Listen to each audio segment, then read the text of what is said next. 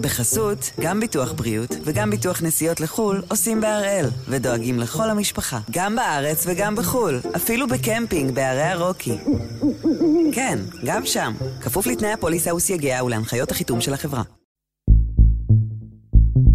היום יום שלישי, תשעה באוגוסט, ואנחנו אחד ביום, מבית N12.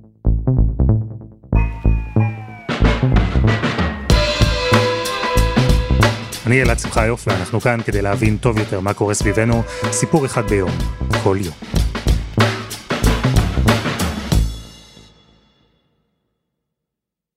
יש ביטוי שהוטבע במערכת הבחירות האמריקנית בשנות ה-90. הוא ביטוי מוכר, משתמשים בו למעשה עד היום, בכל מיני הזדמנויות. הביטוי הולך כך, זאת הכלכלה, טמבל. זו הייתה הדרך של ביל קלינטון, המועמד הצעיר אז, לעקוץ את ג'ורג' בוש האב, מי שהעדיף להתמקד בנושאי ביטחון, בנושאים מדיניים, ובאמירה הזו, זאת הכלכלה, טמבל. משפט אחד, הוא גילם בתוכו סנטימנט של המון אנשים. אנשים שבסוף היום הסתכלו על תלוש המשכורת שלהם, על המשכנתה, על החשבון מהסופר, ועל זה הם הלכו להצביע. אז אחרי שבתקווה סיימנו לבינתיים את העניינים הביטחוניים, ובתקווה הפסקת האש בדרום מחזיקה מעמד, אנחנו חוזרים לכלכלה. זו היומיומית שנוגעת בכולנו. יוקר המחיה. ליתר דיוק, אנחנו חוזרים למחירים של המוצרים המיובאים, בסופר. מוצרים שבשבוע שעבר נודע לנו שרבים מהם התייקרו משמעותית. דיפלומט, שסטוביץ', אתם זוכרים את השמות האלה? עד לפני כמה ימים, רק על זה כולם דיברו בישראל. וזו הזדמנות מצוינת גם עבורנו, לשאול הפעם למה. למה בעצם מוצרים מיובאים כל כך יקרים בישראל? מעיין פרטי כתבת תוכנית חיסכון, שלום. שלום אלעד. אני בספק אם רוב הישראלים הכירו את השם דיפלומט עד לפני שהם הודיעו על עליות המחירים האחרונות בימים האחרונים. ספרי לי עליהם, במי מדובר? אז קודם כל זה באמת נכון, הרבה מאוד אנשים אה, לא הכירו את השם דיפלומט, כי אתה יודע, דיפלומט שלא כמו שאר היבואנים או הספקים או הרשתות הגדולות, ממעטים להתראיין, לא כל כך מראים את הפנים שלהם ביותר מדי מקומות. כשאתה פונה אליהם אה, לראיונות אולפן או בכלל, אפילו לשיחות מאחורי הקלעים, הם לא מסוג האנשים שרצים לעשות את זה. אבל הם בעצם אחד היבואנים הכי חזקים במדינת ישראל, הם ממש ב top five של אה, היבואנים, והם שולטים בהרבה מאוד מוצרים שיש לי, לך וכמעט לכל ישראלי על המדפים. אם למשל יש לך מילקה, או לוטוס בבית, או ג'ילט, או אוראו, פרינגלס, טובלרון, Head & Shoulders, Always, Alldays, פנטן, אפילו סוללות של דורסל, כל המוצרים האלו זה דיפלומט. ומעיין, סביר להניח שעדיין לא היינו מכירים את דיפלומט למרות כל המוצרים האלה שמנית, אלא שאז הם הודיעו שהם מעלים את המחירים. אגב, של כל המוצרים שהם אה, מייבאים, כל המותגים האלה שהזכרת היו אמורים להתייקר? אז הרבה מאוד מוצרים היו אמורים להתייקר, טונה סטארקיסט למשל הייתה אמורה אה, להתייקר, כמובן מוצרי אה, טואלטיקה, המילקה שעכשיו הרי מככבת על המדפים בגלל ש... תחשוב, אין לך את שוקולד שטראוס, אז המילקה תפסה את כל החור הזה ששטראוס הותירה אחריה.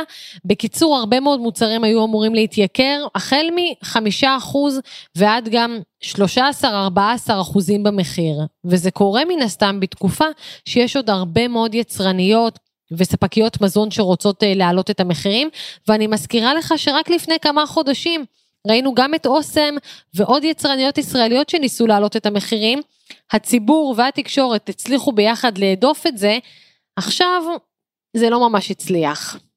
איך הם מסבירים את ההתייקרות הזו? הם אומרים חומרי הגלם מתייקרים, ההובלה מתייקרת.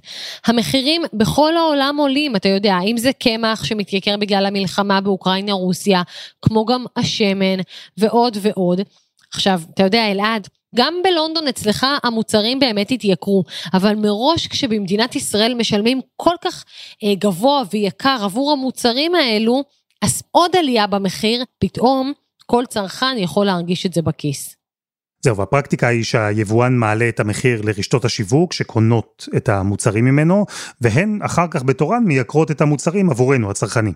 וכאן קרה משהו מעניין, כי דיפלומט הודיע שהיא מעלה מחירים, ושופרסל לא הסכימה לקבל את המחיר החדש הגבוה יותר. אז בגדול, מה שקרה זה שאחת מרשתות השיווק, במקרה גם הרשת הכי גדולה בארץ, כבר נמצאת בתקופה די ארוכה עם משבר מול אה, דיפלומט, למה שופרסל ביקשה לא מזמן להעלות את העלות תשלום לספקים שלה? הרי ברגע שספק מספק אה, סחורה והרשת היא זו שמטפלת באותה סחורה, יש לה אפשרות לגבות תשלום מהספקים. דיפלומט לא הסכימה לתנאים אה, של שופרסל ופשוט מאותו רגע הם נכנסו לאיזשהו לופ של משבר. העניין זה שגם בדיוק באותו זמן דיפלומט הודיע על עליית מחירים. מה שכמובן שופרסל אמרה, אם הם לא מוכנים לעליית המחירים שלנו בקרב ספקים, גם אנחנו לא נהיה מוכנים אה, להעלות מחירים, בטח גם לא בתקופה של הד ציבורי ותקשורתי כל כך קשה וחזק של עניין אה, יוקר המחיה. מה שקרה זה שבמשך כמה ימים דיפלומט לא הסכימה לספק חלק מהמוצרים שלה לשופרסל, בין היתר מוצרים מאוד נקנים כמו שמפו Head & Shoulders או פנטן או מגני תחתון של אה, Alldays Always. מוצרים מאוד נקנים. אגב, גם טונה סטארקיסט, היו אפילו חוסרים של טונה סטארקיסט על המדפים, ואני מזכירה, שופרסל היא רשת הכי גדולה בארץ, יש לה הרבה מאוד כוח. דיפלומט לא ממש רוצה להיכנס איתם למשחקי אה, כיפופי ידיים. אתמול, יום אה, שני, שופרסל יוצאת בהודעה שהיא סוף סוף הגיעה להבנות עם חברת דיפלומט, שכרגע לא תהיה עליית אה, מחירים, והרשת כן תחזור אה, ותקבל סחורה מדיפלומט. שאלנו, אז מתי כן תעלו את המחירים, מתי כן תסכימו לדיפלומט, ולא ממש נתנו לנו תשובה שהיא סגורה ב-100%, מה שמוביל לזה שמאוד יכול להיות שגם ברשת שופרסל אנחנו נראה עליות מחירים של דיפלומט, מתי? לא ידוע, זה כנראה לא יקרה עד החגים, אה, אבל זה יקרה מתישהו. הציניקנים, לא שאני כזה כן, אבל הציניקנים יגידו ששופרסל זיהתה שהפעם הציבור מקבל את עליות המחירים האלה של דיפלומט באופן יותר קשה, אולי יותר אמוציונלי ממקרים דומים בעבר. אני לא יודע אם זו הסיבה ששופרסל החליטה הפעם להתנגד, אבל אין ספק שראינו הפעם מחאות שאנחנו לא רואים בכל גל התייקרויות. למה לדעתך משהו בהתייקרות הזו הפעם הצליח לייצר כאלה תגובות בציבור? יש כמה סיבות. סיבה אחת היא שדיפלומט כבר בעבר, ממש לפני כמה חודשים, רצתה להעלות את המחירים, ובסוף הכריזה שהיא כן מקפיאה את עליית המחירים, יחד עם אוסם ויחד עם עוד חברות שביקשו לעשות את זה. ודיפלומט, ממש בתקופה האחרונה הרי, גם יצאה לשוק הבורסאי, כלומר, הונפקה. ופתאום אתה מגלה את שורת הרווח שלהם, פתאום אתה מגלה שנכון, הם עומדים רק על 2.5 או 3 אחוזים של רווח נקי לכיס, אבל בסוף, כשמוכרים ביותר מ-2.5 מיליארד שקלים בשנה, תחשוב על כמה כסף הם עושים, וגם כמה כסף נשאר בתוך הקופה שלהם. בפועל זה שינה משהו אגב? כלומר ההד הציבורי או הציבורי תקשורתי תורגם גם לירידה במכירות? אנשים ממש עשו חרם על מוצרים של דיפלומט? אז תראה, זה מעניין, כי במקביל לכל העד הציבורי והתקשורתי שהיה בנושא הזה, פתאום מי שמתערבת בנוסף אה, ואפילו מטילה חרם, זו ההסתדרות.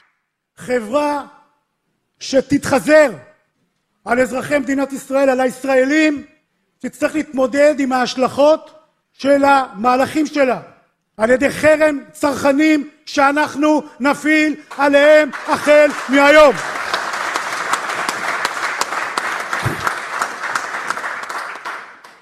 שסטוביץ, דיפלומט, קימברלי, נגמרה החגיגה. וההסתדרות גם דואגת לבוא ולחלק פליירים לישראלים לפני שהם נכנסים לסופר ואומרים להם בדיוק אילו מוצרים לא לקנות ואילו מוצרים להשאיר על המדף. הם באים ומארגנים מחאות מחוץ לבית של נועם ויימן שהוא בעצם הבעלים של אה, דיפלומט ומשאירים את זה בכותרות. תתבייש, תתבייש,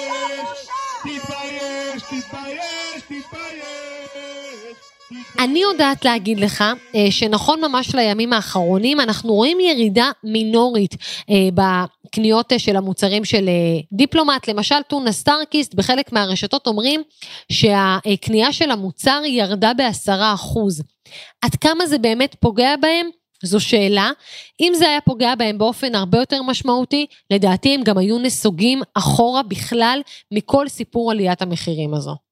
והם לא עשו את זה, כלומר הם לא נסוגו מההתייקרויות למרות ההסדרה הנקודתית עם שופרסל. אבל אני תוהה מעיין מה זה אומר על רשתות אחרות. העובדה שבשופרסל לא יעלו מחירים, היא יכולה להשפיע על רשתות אחרות שבהן כבר חלה עלייה? זו שאלה, כרגע לא, כי רוב הרשתות כבר סגרו עם דיפלומט הסכמים כאלו אחרים, בטח הגדולות אגב, שלא מוכנות לקחת אה, סיכון להישאר בלי סחורה אפילו אה, כזו, אבל של יבוא אה, מקביל. רוב הסיכויים שאחרי החגים אנחנו נראה פה עליות מחירים, אלא אם כן הקהל יצביע ברגליים, ישאיר מוצרים על המדפים, לא יוותר, לא ייתן לזה לרדת מסדר היום. זה לא רק הקהל, זה גם התקשורת, עם כל הגורמים האלו. יתערבו ביחד כנגד חברות הענק, אז יכול להיות שנצליח להוריד מחירים. טוב, אנחנו לא נתיימר להסביר כאן את כל הסיבות שבגללן ישראל היא מדינה יקרה, כי את יוקר המחיה שלנו, מה לעשות, אי אפשר לדחוס ל-20 פלוס דקות, גם אם ממש מנסים. אבל כן התפתח איזה דיון בימים האחרונים בישראל, כי דיפלומט טענו שאין להם ברירה, שהמחירים עולים בכל העולם ומשפיעים גם עליהם.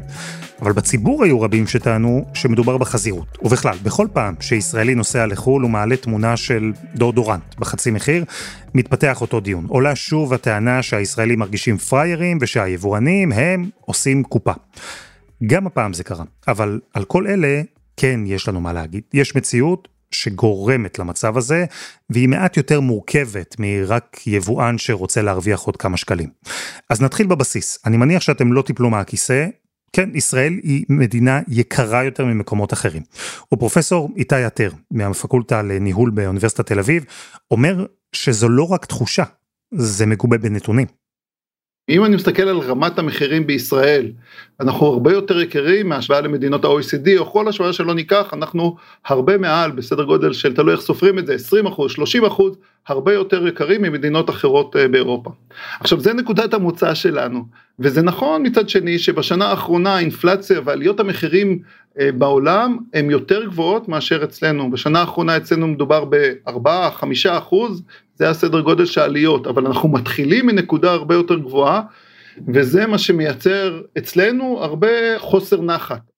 אוקיי, okay, אז ביססנו כאן את מה שהוא כמעט מובן מאליו. ישראל יקרה לא רק אם בוחנים את המחירים, אלא גם אם לוקחים בחשבון את כוח הקנייה. ישראל עדיין בין חמש המדינות היקרות של ה-OECD. אז נמשיך. למה זה קורה? אז יש מושג אחד שעולה כשמדברים על בעיית המחירים בישראל, והוא כלכלת אי. ההבנה היא שמדינת ישראל אין לנו גבולות יבשתיים עם מדינות קרובות שיכולות, אה, קל לנו לייבא הנה הרבה מהמוצרים שאנחנו מייבאים, כלומר היבוא נעשה דרך אה, שניים שלושה נמלים, בניגוד לאירופה שאתה יכול די בקלות דרך הגבולות היבשתיים להביא עוד מכולה עוד משאית, בישראל כל הבירוקרטיה וה, והעומס בנמלים ודברים האלה מייצרים עלויות נוספות. אז נכון שכלכלת אי זה סוג של מאפיינים של ישראל, מצד שני יש איזשהו, זה לא יכול להיות הצדקה שאנחנו לא יכולים להילחם ולשאוף להוריד מחירים גם תחת הגזירת גורל הזו. נכון, מהבחינה הזו ישראל היא אי מבודד. אי אפשר לייבא מוצרים במשאיות או רכבות, רק באוניות, דרך נמלים, וזו כשלעצמה מציאות בעייתית, אבל זה ממש לא כל הסיפור, כי גם אי בודד, הוא יכול להחליט שהוא מארגן לעצמו תשתית, חוקים, מערך כדי לנטרל לפחות במשהו את הבעיה שבלהיות אי בודד. אז האי הבודד ששמו ישראל לא עושה את זה. נניח בכל מה שקשור למכסים. מה זה מכסים? מכסים זה איזשהו מקום מס שאני מייבא מוצר מחו"ל, אני צריך להוסיף איזה שהם 10%, 20% אה, לקופת המדינה. אפשר, למה יש מכסים, כן? אז מכסים מצד אחד זה יכול להיות נושא של וואלה, אנחנו צריכים לממן את, ה, את קופת המדינה וכמו כל מס, אבל למכסים בהקשרים האלה יש גם איזשהו תפקיד של מעין הגנה על התעשייה המקומית, כן? בשום מקום זה הופך את התעשייה המקומית ליכולה להתמודד יותר בקלות אה, עם היבוא הזה. להגן על התעשייה המקומית זה חשוב, אין ספק, אבל יש מי שטוען שאיפשהו באיזון ישראל הלכה רחוק מדי. אז הוצאנו נתונים מה-OECD, ארגון המדינות המפותחות. בגרף שבודק עד כמה במדינה מכסים חוסמים יבואנים, וזה גרף שמעודכן ל-2018, אז בגרף הזה ישראל נמצאת במקום הרביעי, אחרי קוריאה, מקסיקו וצ'ילה. כלומר, הרבה הרבה מעבר לממוצע, והרבה מעבר להמון מדינות אחרות. שאני עכשיו יבואן או מישהו ששוקל לייבא, אני מבין שאם אני קונה את המוצר הזה בחו"ל מאוד בזול, אז זה לא מחיר שאני קניתי בתוספת עלויות הובלה שאני יכול למכור בארץ, אלא אני צריך להוסיף עוד איזושהי דלתא שהיא הרבה פעמים משמעותית, זה יכול להגיע ל-30, 40, 50 אחוז, ואז אני אומר לעצמי וואלה, האם זה משתלם לי? כן, האם זה משתלם לי לעבור את כל המסכת הזאת, להוסיף עוד איזשהו מחיר, בסוף אני לא אהיה כזה אטרקטיבי במדינת ישראל, זה הנושא הזה של אה, מכסים, אוקיי? עכשיו, הדוגמה הכי בולטת למתח הזה, זה בנושא החקלאות, כן? הנושא של החקלאים שבשנה האחרונה היו שם שינויים באיזשהו מקום כן להורדת מכסים על כל מיני פירות וירקות, במטרה לאפשר יבוא יותר זול של מוצרים מחו"ל, אבל המתח הזה של האם החקלאים יוכלו להתמודד עם זה, האם נכון לבוא ולעזור לחקלאים בדרכים אחרות ולא באמצעות שמירה של אה, מחירים גבוהים. אז אמרנו, זה איזון. שצריך למצוא את הנקודה הנכונה בו, איך לא הורגים את התעשייה המקומית מצד אחד, איך לא שולחים אלפי אנשים לאבטלה, אבל מהצד השני, איך לא הופכים את התעשייה המקומית לכזו שהיא חזקה מדי, שאין לה תחרות. וזו דוגמה אחת, יש עוד דוגמאות, למשל תקנים. זה עוד אלמנט שמשפיע מאוד על יוקר המחיה שלנו. מה זה תקינה? להגיד שרק מוצרים שעומדים על איזשהו סטנדרט מסוים יכולים אה, להימכר אה, בישראל. אז לפעמים באמת יש משהו שמייחד את ישראל מבחינת מזג אוויר או טמפרטורה, יש דברים כאלה שאנחנו רוצים לתפור את התקן שחס וחלילה לא נביא איזשהו מוצר שלא מתאים לאזור הייחודי שלנו. וגם כאן יש היגיון. ההיגיון הוא לשמור עלינו, הצרכנים, לוודא שאנחנו נקבל מוצר איכותי, מוצר שלא יפגע בנו. הבעיה היא כנראה בביצוע, או באיזון. יבואנים צריכים למצוא את המוצר המתאים בחו"ל, רוצים אותם להעביר את הארץ, צריכים לעבור את המסכת הרגילה של יבוא ועלויות הדברים כאלה. אבל השלב הזה שהם מביאים לארץ זה לא פעם אחת וזהו, זה פעם אחת שהם צריכים לקבל איזשהו אישור ממכון התקנים ראשוני, אבל גם בהמשך יש איזושהי אה, בדיקה תקופתית של המוצרים האלה, וצריך להביא אותם ולשלם למכון התקנים ולראות שהדבר עובר בזמן ולחכות בתור, כי הדברים האלה לא קורים בצורה אה, מהירה ומיידית, ובעצם כל יבואן שחושב להביא מוצרים לארץ צריך להוסיף גם זמן של דברים שמתעכבים עד שמקבלים את האישור של מכון התקנים וגם לשלם עוד כסף על כל בדיקה שגרתית או, או, או תקופתית שזה עובר. עכשיו מכון התקנים זה גוף ממשלתי אבל הוא לא מכיר את המטריה של כל מוצר ומוצר אז הוא נעזר במומחים. מה הבעיה? שהמומחים האלה הם בעצם הרבה פעמים נציגים של התעשייה המקומית ואותם נציגי תעשייה המקומית באופן אולי לא מפתיע מייצגים גם את האינטרסים של החברות שבהם הם עובדים וככה אנחנו מגיעים לאיזו סיטואציה שהמוצרים האלה מקבלים איזושהי תקינה ייחודית לישראל שלא מאפשרת למוצרים אירופאים להגיע בקלות לישראל. אז כלומר זה גם התקינה וגם המכסים שתי בעיות מאוד משמעותיות שיחסית קל להתמודד איתם עם איזשהו רצון אה, ויכולת פוליטית לבוא ולהתמודד איתם אה, בהסרה שלהם או בהורדה שלהם. אז אמרנו, כלכלה של אי מבודד שלא רק שלא ממש עושה התאמות כדי להקל על יבוא ולהוזיל מחירים, אלא להפך, היא הוסיפה חסמים מהקשים ביותר שרואים בעולם המפותח.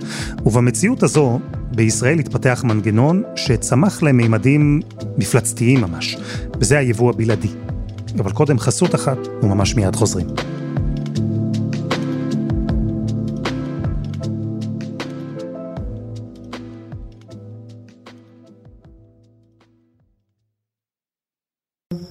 בחסות, גם ביטוח בריאות וגם ביטוח נסיעות לחו"ל עושים בהראל, ודואגים לכל המשפחה, גם בארץ וגם בחו"ל, אפילו בקמפינג בערי הרוקי. כן, גם שם, כפוף לתנאי הפוליסה וסייגיה ולהנחיות החיתום של החברה. אנחנו עם יוקר המחיה בישראל ועם ההחלטה של דיפלומט מהיבואניות הגדולות בארץ להעלות מחירים של עשרות מוצרים פופולריים מותגים בינלאומיים.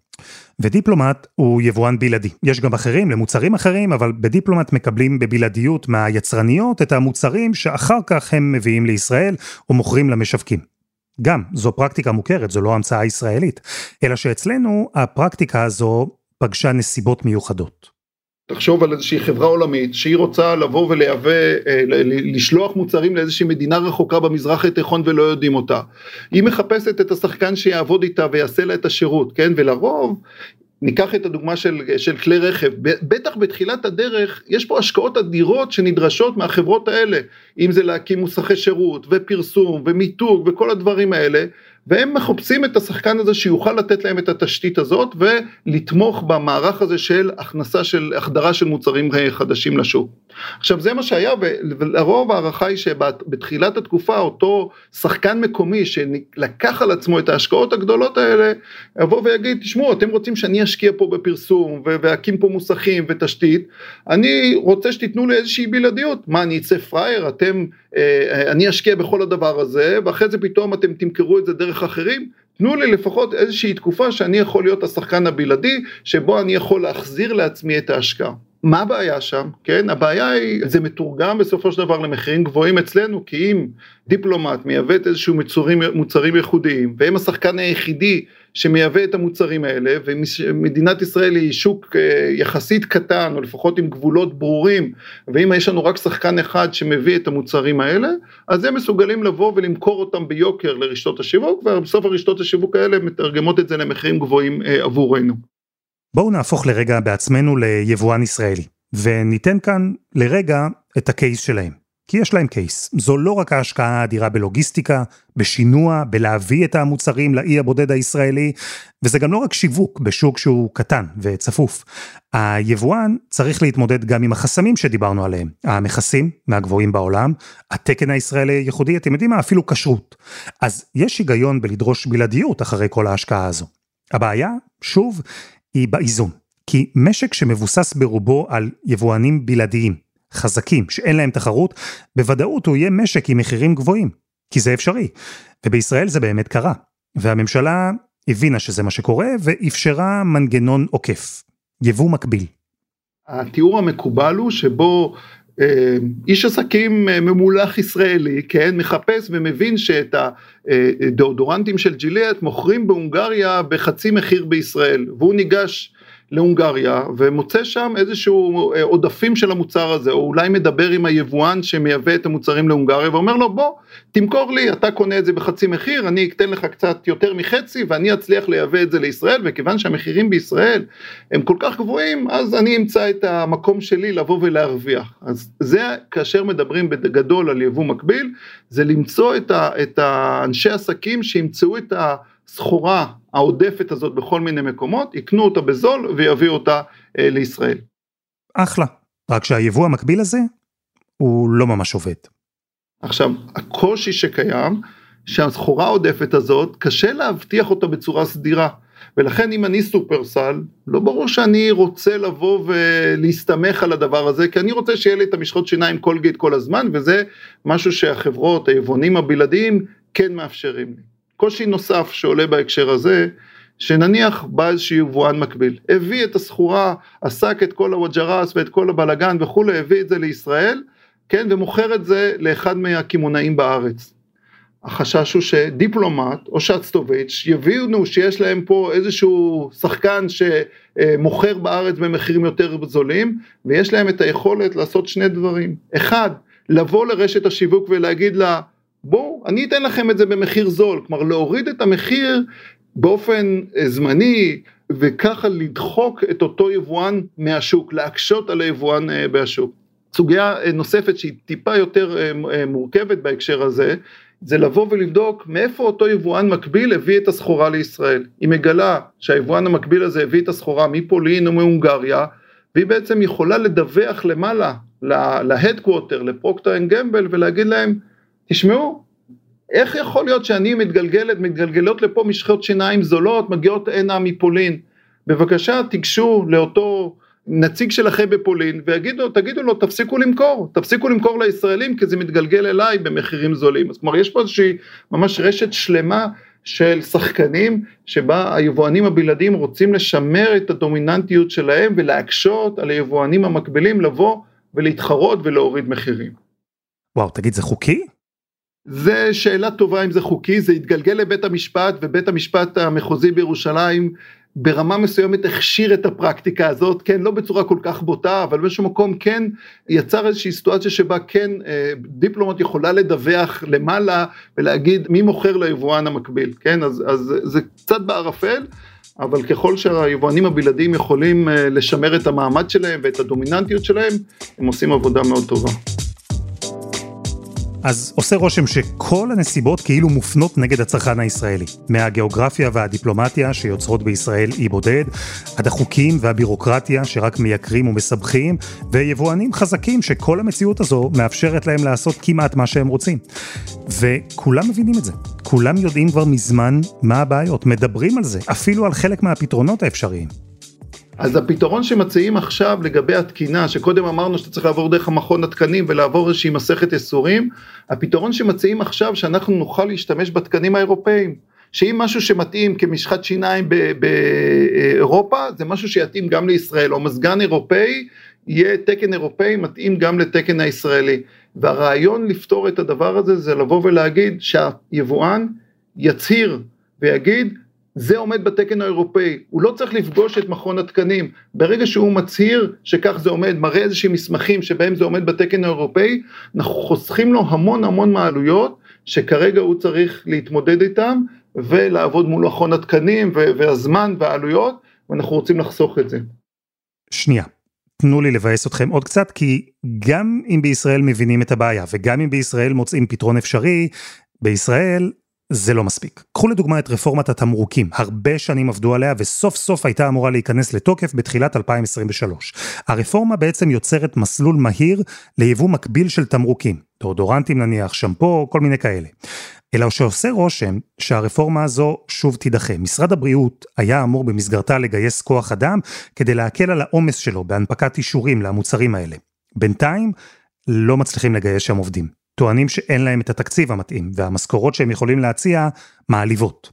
יותר מזה, מעבדות חיצוניות היו אמורות להצטרף ולזרז את מתן האישורים, אבל לפי משרד הבריאות, אין אפילו מעבדה אחת שמעוניינת לעשות את זה. יש גם את מי שטוען שמשרד הבריאות הוא זה שלא מעוניין לוותר על הכוח שלו, ולכן בכוונה גורר רגליים בעניין הזה. כך או כך, הרפורמה תקועה. אז במצב כזה, המומחים מדברים בחוסר ברירה על עוד פתרון, והוא אנחנו, הצרכנים, שנשנה את ההתנהגות שלנו. אולי לא להסתמך רק על הקולגייט ועל הג'ילט, אלא שהצרכן הישראלי יהיה מוכן לנסות ולהתנסות במוצרים אחרים שמביאים אותם הנה יבואנים אחרים. אז הרעיון הוא יש מקום כן לייצר תחרות, אבל לא על המותגים הפופולריים, אלא לאפשר גם למותגים אחרים יותר נראות ויותר ביקוש אה, מצד הצרכנים. טיפה סיבה לאופטימיות בהקשר הזה, זה הנושא של מותג פרטי. בעצם גם מותג פרטי זה איזשהו ניסיון לבוא ולהתחרות במותגים המוכרים באמצעות מותגים פחות מוכרים, ולרוב המותג הפרטי הוא יותר זול. אז זהו, גם המותג הפרטי לא ממש הצליח לפרוץ בישראל את החומה של המותגים הבינלאומיים, גם הוא, מה לעשות, לא הוכיח את עצמו ככלי שמגביר תחרות ומוריד את יוקר המחיה, בינתיים לפחות. אז המחירים עולים, הדיונים נמשכים, גם החיפוש אחרי מי אשם ולמה ומה עושים. ויש אנשים שהם בעד אה, אה, כלכלה חופשית ומעורבות ממשלתית אה, נמוכה ובאמת אצלם הם יבואו ויגידו הממשלה צריכה לצמצם וזה הסרה של מכסים ושינוי תקינה זה ממש האג'נדה המאוד ברורה לראות בממשלה את, ה, את הבעיה המרכזית או את הגורם המרכזי בנושא של יוקר המחיה. מצד שני באמת יש כאלה שרואים בריכוזיות איזשהו קושי. הריכוזיות היא הבעיה ופה אנחנו נקרא למשל לנושא של טיפול במונופולים או פירוק של מונופולים. כלומר זה הצד השני, אני לא יודע אם זה הצד השני, אבל יש איזשהו זרם שבפירוש לא יראה בממשלה את הקושי המרכזי, אלא בריכוזיות ובצורך לפרק את אותה אה, ריכוזיות אה, במשק. אני חושב שיש דברים שהם אה, יותר בקונצנזוס ודברים שהם בחוץ בקונצנזוס, אבל לפחות כל אחד מהצדדים מנסה לבוא ולדחוף את, ה, את, ה, את ההשקפת עולם שלו אה, לטובת השינויים האלה. מה שאולי קצת מפתיע שזה אולי אחד הדברים היחידים בישראל שהם לא ממש ביבי versus no ביבי, אה, אלא יש פה איזושהי השקפת עולם שהיא לא תלויה בדיון הפוליטי שאנחנו כל כך מכירים אותו. אז שוב, ישראלים כישראלים אולי לא מסכימים על כל הפרטים, אבל אמרנו, על דבר אחד כולם מסכימים. יקר פה לאללה. פרופסור איתי יתר, תודה רבה. תודה רבה. ותודה למעיין פרטי.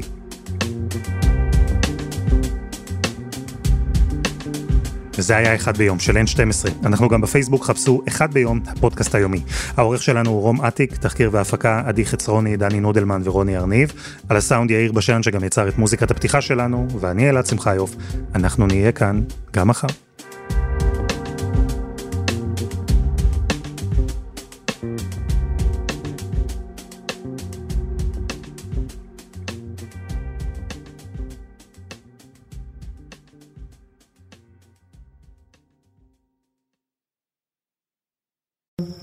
בחסות, גם ביטוח בריאות וגם ביטוח נסיעות לחו"ל עושים בהראל, ודואגים לכל המשפחה, גם בארץ וגם בחו"ל, אפילו בקמפינג בערי הרוקי. כן, גם שם, כפוף לתנאי הפוליסה וסייגיה ולהנחיות החיתום של החברה.